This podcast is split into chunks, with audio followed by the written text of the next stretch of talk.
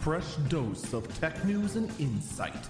This is the Early Bird Briefing. It is Thursday, April 14th, 2022. This is the Early Bird Briefing. I'm Eagle Falcon.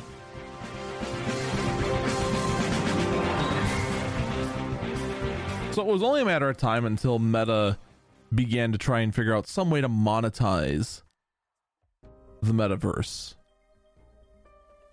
Now, the obvious answer was going to be ads, and then second runner up is going to be, um, you know, taking a cut of virtual asset sales.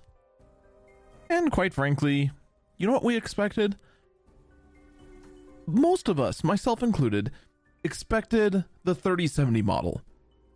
Meta takes a 30% cut. The creator of the digital asset takes a 70% cut. You want to know how it actually went down? Apparently, Meta plans on taking a 47.5% cut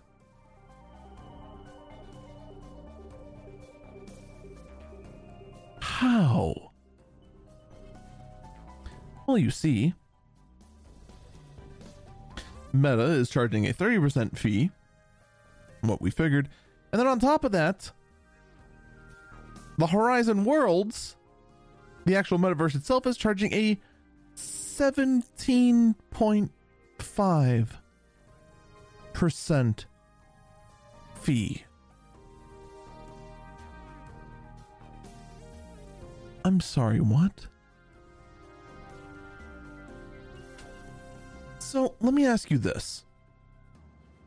In a digital space that is being mocked, because of course, one of the founding iconic things about this current metaverse is the fact that no one has any legs and that, you know,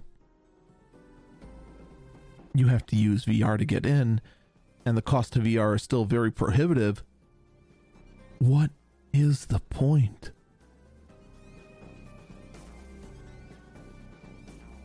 It almost seems like they just want to kill it before it even starts.